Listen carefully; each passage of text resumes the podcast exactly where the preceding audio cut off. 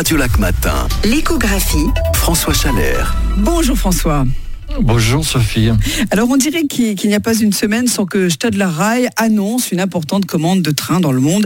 Là, c'est en Allemagne, dans la région de Hambourg, 18 rames articulées. Oui, c'est vrai que cette entreprise suisse impressionne. L'autre jour, c'était au Texas. Huit trains régionaux complets pour l'agglomération de Dallas.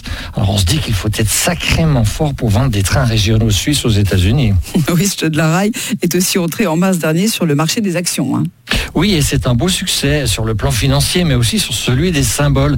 Cette entreprise donne, depuis trois décennies la preuve que l'on peut développer à grande échelle une activité industrielle ici, en Suisse, dans un secteur réputé traditionnel, le ferroviaire. Alors que l'on parle que de désindustrialisation. C'est un peu comme Pilatus dont vous nous parliez l'autre jour. Oui, Sophie, nous avons en Suisse un constructeur de jet à succès dans le canton de Lucerne et Stadler, constructeur de trains dans le canton de Turgovie. Leurs concurrents sont des géants planétaires dans l'aéronautique et l'industrie ferroviaire. Les deux ont émergé pendant la guerre, puis ont assez vite vivoté. Personne en Suisse romande, en tout cas, n'aurait parié sur le scénario de la relance de ces deux institutions avant qu'ils se réalisent. Il est vrai qu'il a fallu 30 ans. Oui, il y a en général une histoire personnelle hein, derrière ces succès improbables. Oui, des histoires de jeunes ambitieux qui croient très fort en eux. Quand le Zurichois Peter Spuller, bardé de diplômes, entre dans l'entreprise, personne ne comprend très bien ce qu'il va faire dans cette galère délabrée. Stadler Rhein faisait alors de la sous-traitance et du petit matériel roulant à usage local. L'entreprise avait moins de 20 employés. Aujourd'hui, elle en a 7000, plus de 2000 en Suisse, pour des ventes annuelles de 2 milliards de francs tout de même. L'industrie ferroviaire a un long historique hein, depuis 200 ans, mais on est d'accord qu'il s'agit surtout de technologie aujourd'hui.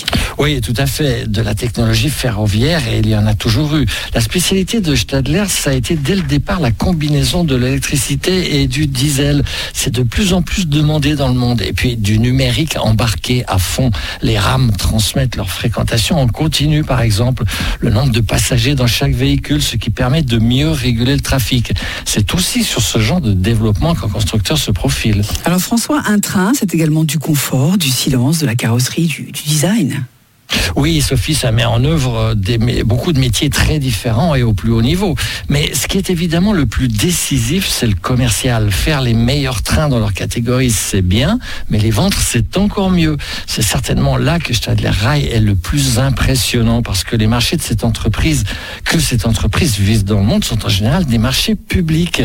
S'y imposer requiert des moyens, mais surtout beaucoup d'humilité et de talents commerciaux. François, euh, week-end prolongé oblige. On vous retrouve mardi matin Oui, mardi matin, Sophie. Bon week-end. Merci, bon week-end. Et demain, ce sera Cédric Lenoir pour l'immobilier. La rubrique économie avec Ceruti Toiture, votre partenaire toiture à votre service depuis plus de 100 ans. Ceruti-toiture.ch